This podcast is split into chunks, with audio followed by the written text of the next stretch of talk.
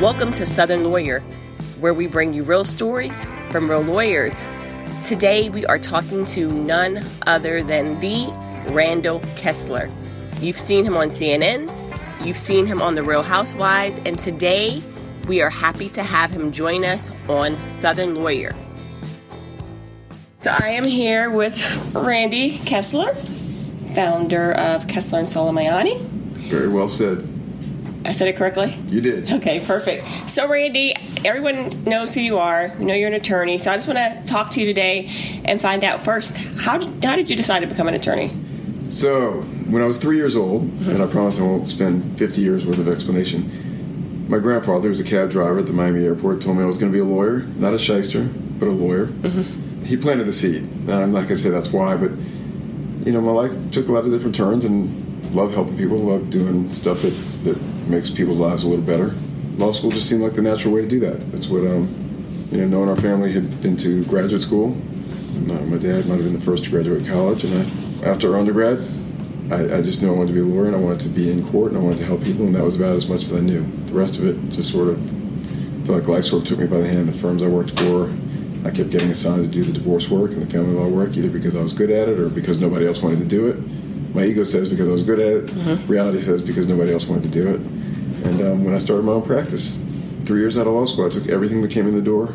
The family law clients were more grateful, more appreciative, seemed to be coming to me because I offered something that helped, and the other ones were coming to me because I was young and hungry and I could do it for cheap. So I started doing stuff that made me feel good, that I was helping people. And back then, nobody really did just divorce work, it was sort of a new thing. So I guess timing was good for me too. That's interesting because my next question was going to be how you chose family law. So was it just happenstance? I wanted to be in court. I wanted to get out of the office. I wanted to be in a field like that. I didn't want to just look at contracts morning, noon, and night. But really, when you open your own practice, you take whatever comes in, and family law is everywhere. Everyone knows somebody who's got a child support issue, or a custody issue, or a divorce issue, or a prenup issue. And I realized I couldn't do it all. I took my one workers' comp case where there was no insurance, and I had to figure out how to win that case. I took my, you know, a couple DUI cases, some personal injury cases, and the ones that I really liked were there was a lot of interaction were divorce. You know, personal injury, client hires you, signs a contract, and they pretty much say, "Call me when you got a check for me." Mm-hmm. Same thing, criminal. Just tell me how many years I'm going to spend in jail, or, or if there's a plea on the table. But family law, people wanted to know day by day when can they see their kids, how are they going to survive. So I felt much more needed, and, and that I had much more of an impact on my clients handling family law. So sort of evolved to do that within the first year or two. Well, that's interesting because I hear a lot of attorneys say they don't want so much client interaction or they get annoyed when their clients call them all the time. How do you feel about client interaction? I think those lawyers should not do family law. There's a mm-hmm. place and a time for everybody, and if you're one of those lawyers, then you shouldn't be a family lawyer. And if you're a lawyer that likes client interaction, then you should be a family lawyer. It just, you know, a lot of people ask me, and I've been asked this at seminars by young lawyers or, or law students, how do you turn it off at the end of the day? How do you not take these cases home with you? My reaction is always is you can't. If you want to practice law in an area where you don't take it home with you, then be a business lawyer or some kind of lawyer where you can confine it to nine to five because this is not a nine to five practice. And um, I don't mind. I charge enough money that if someone calls me three o'clock in the morning on a Saturday morning and I hear the phone, I'm probably going to answer because it's probably important enough to them. If they're going to call me and pay that kind of money, they should be able to have me. Okay, so talk about that. How do you go from taking everything that comes in the door to I charge enough money that I'm taking your call at three o'clock in the morning. It's hard. It's hard to say no. I think we were one of the first firms that uh, put our fees on our website. We were bucking the trends, and all the consultants said, "Don't do that. Get clients in. Do a free consultation. Let them come in and, and see you and meet you, and then they'll hire you." And I didn't think that was fair. If we were going to charge a few hundred dollars an hour, so we were very upfront about our fees. It's, they're listed on our website. The receptionist knows to mention that during the first call that we charge for the consultation, and that our retainers range from five thousand to twenty-five thousand dollars, and they could be more or less, but generally they're somewhere in there, so that the clients that can't afford that don't come in hoping that they can hire us. And on the other hand, it makes it easier for me when I'm in a consultation. If somebody has a big case and they're going to need to pay a twenty thousand dollar retainer, I know they've already heard that number before, and I know that they're expecting to have to pay a, a significant fee. So it makes it easier to ask for money.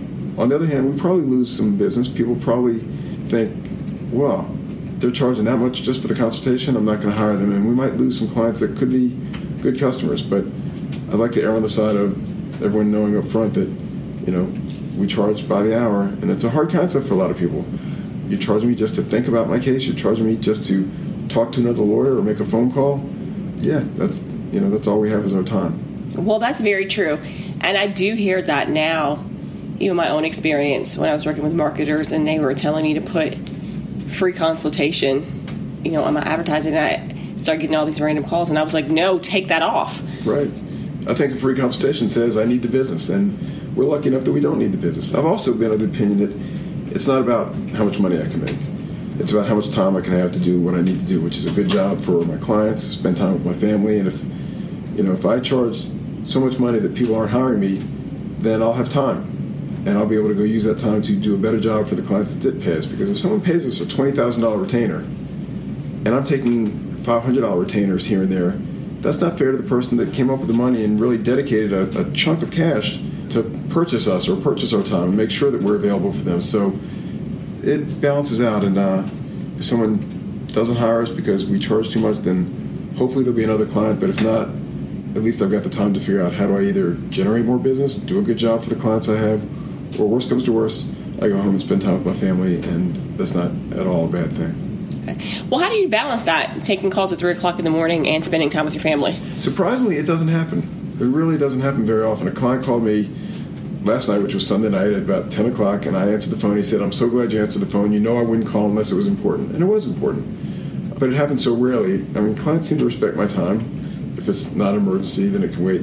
Also, you know, I can check the messages. If I get a call late at night and I'm doing something, as soon as the message comes in and I have a chance, I'll look at it. And if it is something that needs to be responded to, I'll respond to it. I just don't know how someone can, like me, can charge over $600 an hour and say I'm not going to be available except for 9 to 5 Monday through Friday. It just doesn't feel right to me. If someone's willing to pay that kind of money, then I need to be available. And because it hasn't happened too often, I'm not afraid to give out my cell phone number to our clients and, and take their calls. We also have a lot of staff. So a lot of times people are calling the junior lawyers or the younger associates or the partners or the paralegals and getting answers from them. So if they're calling me, they're really they're going to pay the highest rate in the firm, and I keep talking about money, but that that's a message to me that they think it's important enough to spend that kind of money on a phone call. How can I not at least listen? It just I don't understand how lawyers say I'm not going to. That's my time, my private time. There's there's time I got to spend with my family. There's time that I'm not going to take calls, but I'll find a way to get back to somebody or at least call a younger lawyer in my office and say, can you at least call this client back and get it set up for me to talk to them in a few hours? Well, it's interesting because hearing you speak this way kind of is different from the Randy I know who's very generous with your time. How do you make that happen? I, I find that you're very generous with younger lawyers, with your advice and your time. You seem to be fairly accessible to the people that you know. Well, it's the same thing. I don't think there's any difference between what I was just saying because what I am saying is I am available, and you know the fact that the clients are paying me, I'm not thinking to myself, I'm going to answer the call because they're paying me. I'm thinking it must be important to them. Now the money has something to do with it. It must be important to them when they know they're going to get a bill for calling me that time of night, so I know it's important. But the bottom line is, if I didn't charge what I charge, and I took clients in for fifty dollars an hour, hundred dollars an hour, I wouldn't have the time to do the things for the younger lawyers that I do, or to do the seminars, or to do the speaking, or to, or to write the books, or to teach at Emory. All the things I love doing. I'm I'm I'm a bit ADD. You know, I'll focus on my cases when I get them. But if all I did was nothing but go to court every day, it would wear me out. I need to feel like I'm giving back. I need to see young lawyers progress and feel like I'm having an impact. So, the best thing is when I teach at a seminar or I teach at Emory Law School, uh, trial techniques, I learn. I mean, I see people do stuff that I think I've been doing this 30 years and I never thought to do something like that. Or how impressive it was that that young lawyer put their notes aside and did their whole opening statement from their heart. And I realized as an observer or as a mock judge how valuable that is. And, and so you always learn more when you teach. I, I, I get so much more than I give. Absolutely. Great. So you mentioned earlier about how when you first started your practice, there was no such thing as people who just focused on divorce or or family law. Why do you think that's changed over the years? It's been an evolution. When I first started, there were a few lawyers that, that just did that, but even they hadn't started as divorce lawyers. They'd started as collection lawyers or business lawyers.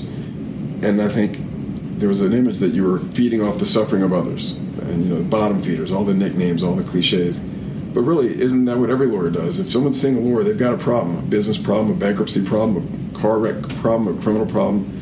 But I think it sort of evolved that because there's so much divorce now, you know, also, it wasn't just being a divorce lawyer was a bad stigma, being a divorcee had a bad stigma. And I think that's changed. I think, you know, being a divorcee puts you in the majority now. You know, and I don't want to say what's wrong with you if you haven't got a divorce. That's silly. but there, there's almost a mindset of are you or are you not divorced without a preconceived notion. Kids at school, it used to be that the children that were of divorce used to be embarrassed to say, I'm going to mommy's house or daddy's house. Now, the conversation is more amongst kids.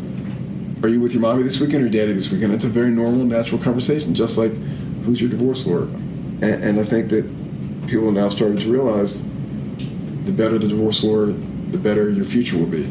It's sort of that, you know, ounce of prevention is better than a pound of cure. And so I, I, think we find a lot of people that come to us and say, I wish I'd had you the first time, or wish I'd come to a firm that just does divorce or was good at divorce instead of a lawyer that did all of it. And I think word gets out that, yeah, you might pay a little bit more on the front end, but if it saves you aggravation for the next five or six years, so now people are seeking out practitioners that only do divorce work. And, you know, just like if you're having surgery, when you want a surgeon that's not a generalist. You want a surgeon that does just knees or just hearts or just whatever your problem is, instead of someone who can do this, but they also do 15 other things. You just can't be good at everything. But that seems to be the practice now with all of the, yeah. most of the law. Uh, with most of the law, but there's still, you know, in small communities you have to practice in a couple different areas. But I think young lawyers or people that start their own firm will take everything that comes in the door because they need the money and, and not that they're wrong to do that. You know, they might have to work harder to learn how to practice based on the case that came in. But I think we are becoming more specialized. You're right. And I think uh, law school is probably going to change. It used to be you graduated from law school and you didn't know anything, and you took the bar, which covered five or six or ten topics. I mean, I think there should be a bar exam for family law and a bar exam for criminal law, and you should be ready to go because when you get out of law school, you can go to court that day. Mm-hmm. Not like medical school where you have to be a resident and, and assist somebody and go to a teacher's hospital. But I think we are specializing more and more, and, and I think it's better for the community. It's better for the world. It's better for lawyers. If you go to a lawyer that just does, you know, lawyer. What does the term lawyer mean? I mean, I think there should be two headings. First of all, there should be trial lawyer and office lawyer, and they're both valuable. If I'm doing a merger and acquisition, or I'm doing the sale of a business or a real estate closing, I'm not worried about litigating and cross-examining and impeaching. Those are different skills, but they're still important. But they're two completely different professions, in my opinion. So now, Randy, you are this place in your career, very successful. Everybody knows who you are. We always see you on television.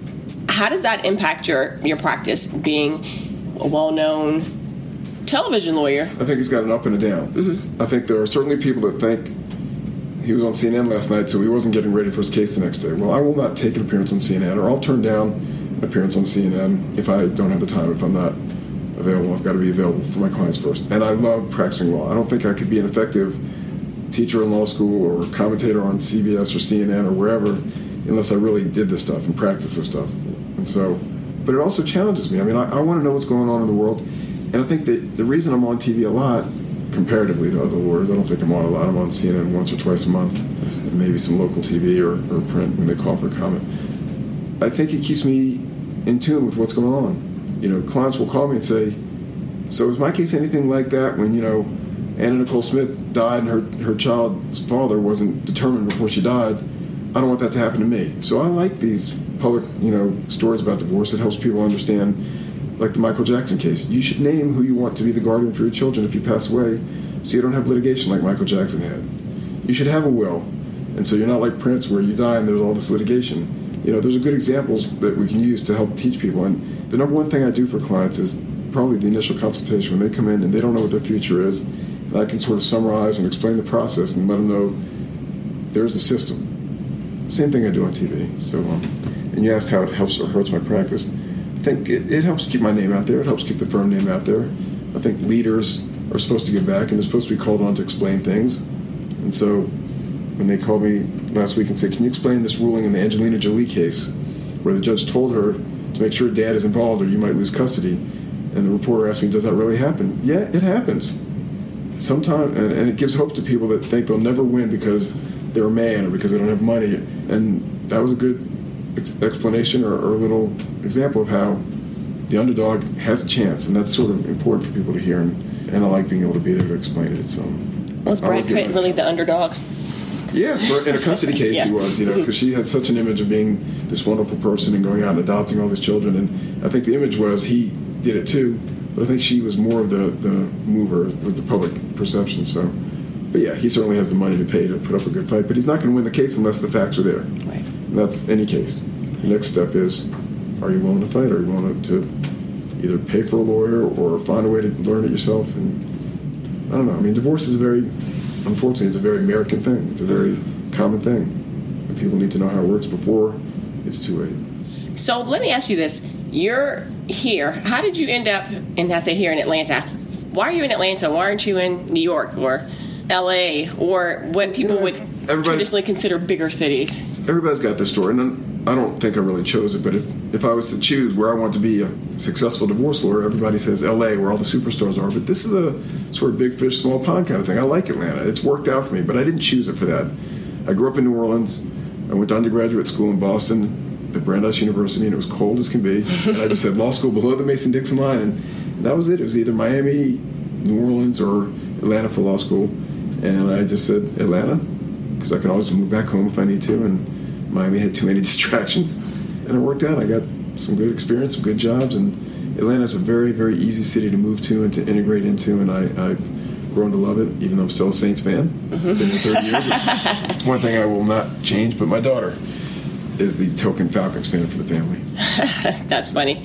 I grew up in D.C. and my parents weren't together. My dad lived in Virginia, and so when I would go to my dad's house for the weekend, they were all Cowboys fans, and I was the only Skins. Of course fan in the house. You know, look, we represent a lot of NFL players, and it's interesting because it's all about where they grew up. I mean, I, I represented players that play for certain teams, and they secretly are rooting for their home team, not not against their own team.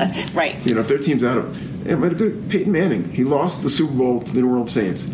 There is no question in my mind that some part of him was extremely happy because not only did he grow up in New Orleans, his dad was the star quarterback for the Saints. He had to be a Saints fan. Yeah. He tried to win the game, but I'm sure he was happy for New Orleans. I think one thing maybe people don't know about you is how much of a sports fan you are. Well, you know, my wife thinks I'm a big sports fan. I'm not that big of a sports fan. I don't really follow baseball since I didn't grow up with baseball. The New Orleans Jazz were in New Orleans when I was growing up.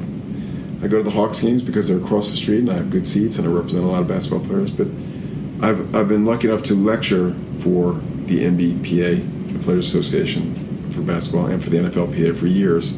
So I've gotten to know a lot of their agents and, and players. Um, so that's it's fun to go down there when you know somebody actually playing or to watch the games when they're playing. But I'm not a diehard, have to be at every single football game there. But I enjoy it. I love the Saints. I'm a diehard Hawks fan. I hope one day they bring a championship to Atlanta. Atlanta needs it badly. I'm an Atlanta United fan. Um, I like the Red Sox because my grandparents were from Boston and, and love the Red Sox. But I think sports is also a good way to bond with people. When you go to a sporting event with somebody, or when you watch a sporting event with your kid, you can't squelch those emotions. You know, your, your children see who you are. You know, when your when your son sees you, you know, yell at the screen when the Cowboys, you know, beat the Redskins, mm-hmm. he's going to see that mommy's got some passion. You, know, you just can't hide it. So there's something authentic about sports that I like, and I like. It's a good social event for me. I'm not a big golfer. I'm not a big country club guy, but I'll go to a sporting event with somebody every day and just, you know, see how they get excited and, and disappointed. So it's human nature. Well, don't you also play a little basketball? I played. I haven't played in a long time. I played soccer. I had soccer scholarships. Oh, really? A state record. I, I had outscored all of our opponents. I scored 19 goals, and our opponent scored 16 goals. Of course, it was in New Orleans back in the 70s, and it wasn't that big of a sport. But I appreciated the, the, the, the work ethic that went into it. Yeah, and I love bonding with people on the basketball court. I think you see who people are. You see people that yell at the referees, or the same people that, that would yell at the judge. You know, and the people that play and, and, and speak their mind by the, their work ethic instead of by yelling. Yeah, I mean, I, I, I like sports. Yeah, I think you know it's interesting when you just said it. I'm sure someone has thought about about it before, but it's that same concept of seeing who somebody is when they're playing sports, but you know, being an adversary on the court. Yeah, but see, then you see the guy that's still yelling at the referee after, about a foul, and you see the other guy who's getting up and running down the court to make the next play. Mm-hmm. You know, you see LeBron James who gets fouled every single play, and very, rarely complains. People will say he complains, but he gets hit every time, and he doesn't get calls because people expect him to overcome. Shaquille O'Neal, same way. And I just admire how they just get up, make the next play. And one more bit of adversity. I mean, that, that first game of the finals this year, I don't know how LeBron James got himself back out on the court, how devastating it was. And he got out there and he gave it a, a strong effort, you know, every other game, too. Well, we heard, heard about you enjoying sports, but you also have some new business endeavors. We know you're Ah. an attorney. You wanted to practice law, but you have some other business developments So- going on. So I have a family member who's in Silicon Valley and very involved in startups and apps and, and the legal space, and I got to know a lot of people out there. And I, I sprung an idea on them that they loved, and I call I called it the Happy Birthday app originally. It's now called Starsona. But it, the idea was that, you know, I get calls a lot and say, Randy, can you have one of your NBA players wish my kid happy birthday and do a quick video? And sports agents get that all the time. And, and I said, you know, there should be an app for that athletes should be able to monetize that. They, I see my clients. I walk around them, walk to court, and people stop them, and they're so nice. They always stop, spend an extra 15 minutes just saying hi to somebody or taking a selfie. Why shouldn't? Why couldn't there be a place online where the average fan could go online and say, "I want to find my favorite basketball player, or someone that played for the University of Alabama, or someone that that sings in a hip hop band, wish my kid happy birthday, or, or congratulate my son on winning the championship football game." Because that'd be worth 50 bucks to me to get a video from Champ Bailey or Dominique Wilkins or whoever it is. And so they love the idea, and we worked for about a year and a half on it and just launched it. It's the Starsona app. You can go online, find your favorite athlete, favorite star, and, and if you don't find your favorite star because you wanted Brett Favre from the Packers, maybe there's somebody else from the Green Bay Packers instead that you can find. But you know, we're just growing, and it was fun to give back, but it's also fun to see how that whole business works. But thank goodness for the team out in Silicon Valley. They're doing the mechanics and the payments and everything. My job is just to let people know about it. I had the idea, and I um, help guide them. But it's been fun because you know all of our new young rich clients come in. You know, what 19 and 20 and 30 year olds want to be. They want to be CEO. They want to have their own app. Nobody wants to be a lawyer or a doctor. So they all want to develop their own business. They all want to do a startup. And so now I've seen how startups work, and, and it's a learning experience. And uh, if anyone has any feedback on Starsona or they have a star they want to put on it, by all means, call me, write me, email me, or email you, Kimberly, and I'll be happy to talk to them about it. So, Okay. so it keeps me young. Now, Starsona. I never knew that. Like persona. Okay. S-T-R, S- S-T-A-R, S-O-N-A. It's, it's on the App Store, it's on Google Play, and starsona.com if you want to order something on the web. Okay, I didn't know you had started off as a happy birthday, app, but that makes sense now. Yeah, it was sort of my, the, the basic idea. Now you can do anything. You can say a 16 year old can propose to you know his girlfriend to bring her to the prom, and he can have a, a football player you know do a video to her saying, "Hey, Joe wants to invite you to the prom, but he's a little bit shy, but I'm not. So go with Joe. He's a good guy." How cool would that kid be? Yeah, that is pretty cool. Know, or listen, I w- I'd like to order the salmon cooked medium with a side of Brussels sprouts. And I get to the restaurant with you, Kimberly, and I, I show the waiter that. And instead of me ordering for you, your favorite hip hop star is ordering dinner for you. You know, just you can have fun with it. You can. That is funny. Well, quickly, you know, I wanted to ask you about what you can share because I know cases are secret. But what, are, off of the top of your head, what is the most interesting case that you've had? I mean, there's so many. The ones that are interesting are the ones that are legally challenging that would really make new law or, or go to the you know higher level courts, the appellate courts to uh, address. But those would be too time consuming to go over. What I really am lucky, and, and the thing I feel most fortunate about is to I get to peer inside of people's lives that I would never meet or get to know but from my profession. I mean, the Real Housewives of Atlanta for sure. People know that I've represented a bunch of them and a bunch of their husbands, and to see how they've made it from you know, some of them have no college degrees, but they have personality that overwhelms everything else and has made them into success, and how they deal with the newfound success. The young athletes who at age 18 are given a $5 million contract, and they're going to make $5 million a year for a few years, and then they may never make it again, and they've got to figure out disability insurance and life insurance and retirement before they've even turned 21. It's just amazing how some of these folks grow up so fast, and I'm getting to see them process life. Um, and I'm seeing people at their worst, and they're grappling with things uh, that they're going to get through. And then the best part of it for me is seeing them a few years later, when I've been there with somebody who is super successful or super, you know, whatever. I've been there when they were at their rock bottom, and now I see them bounce back.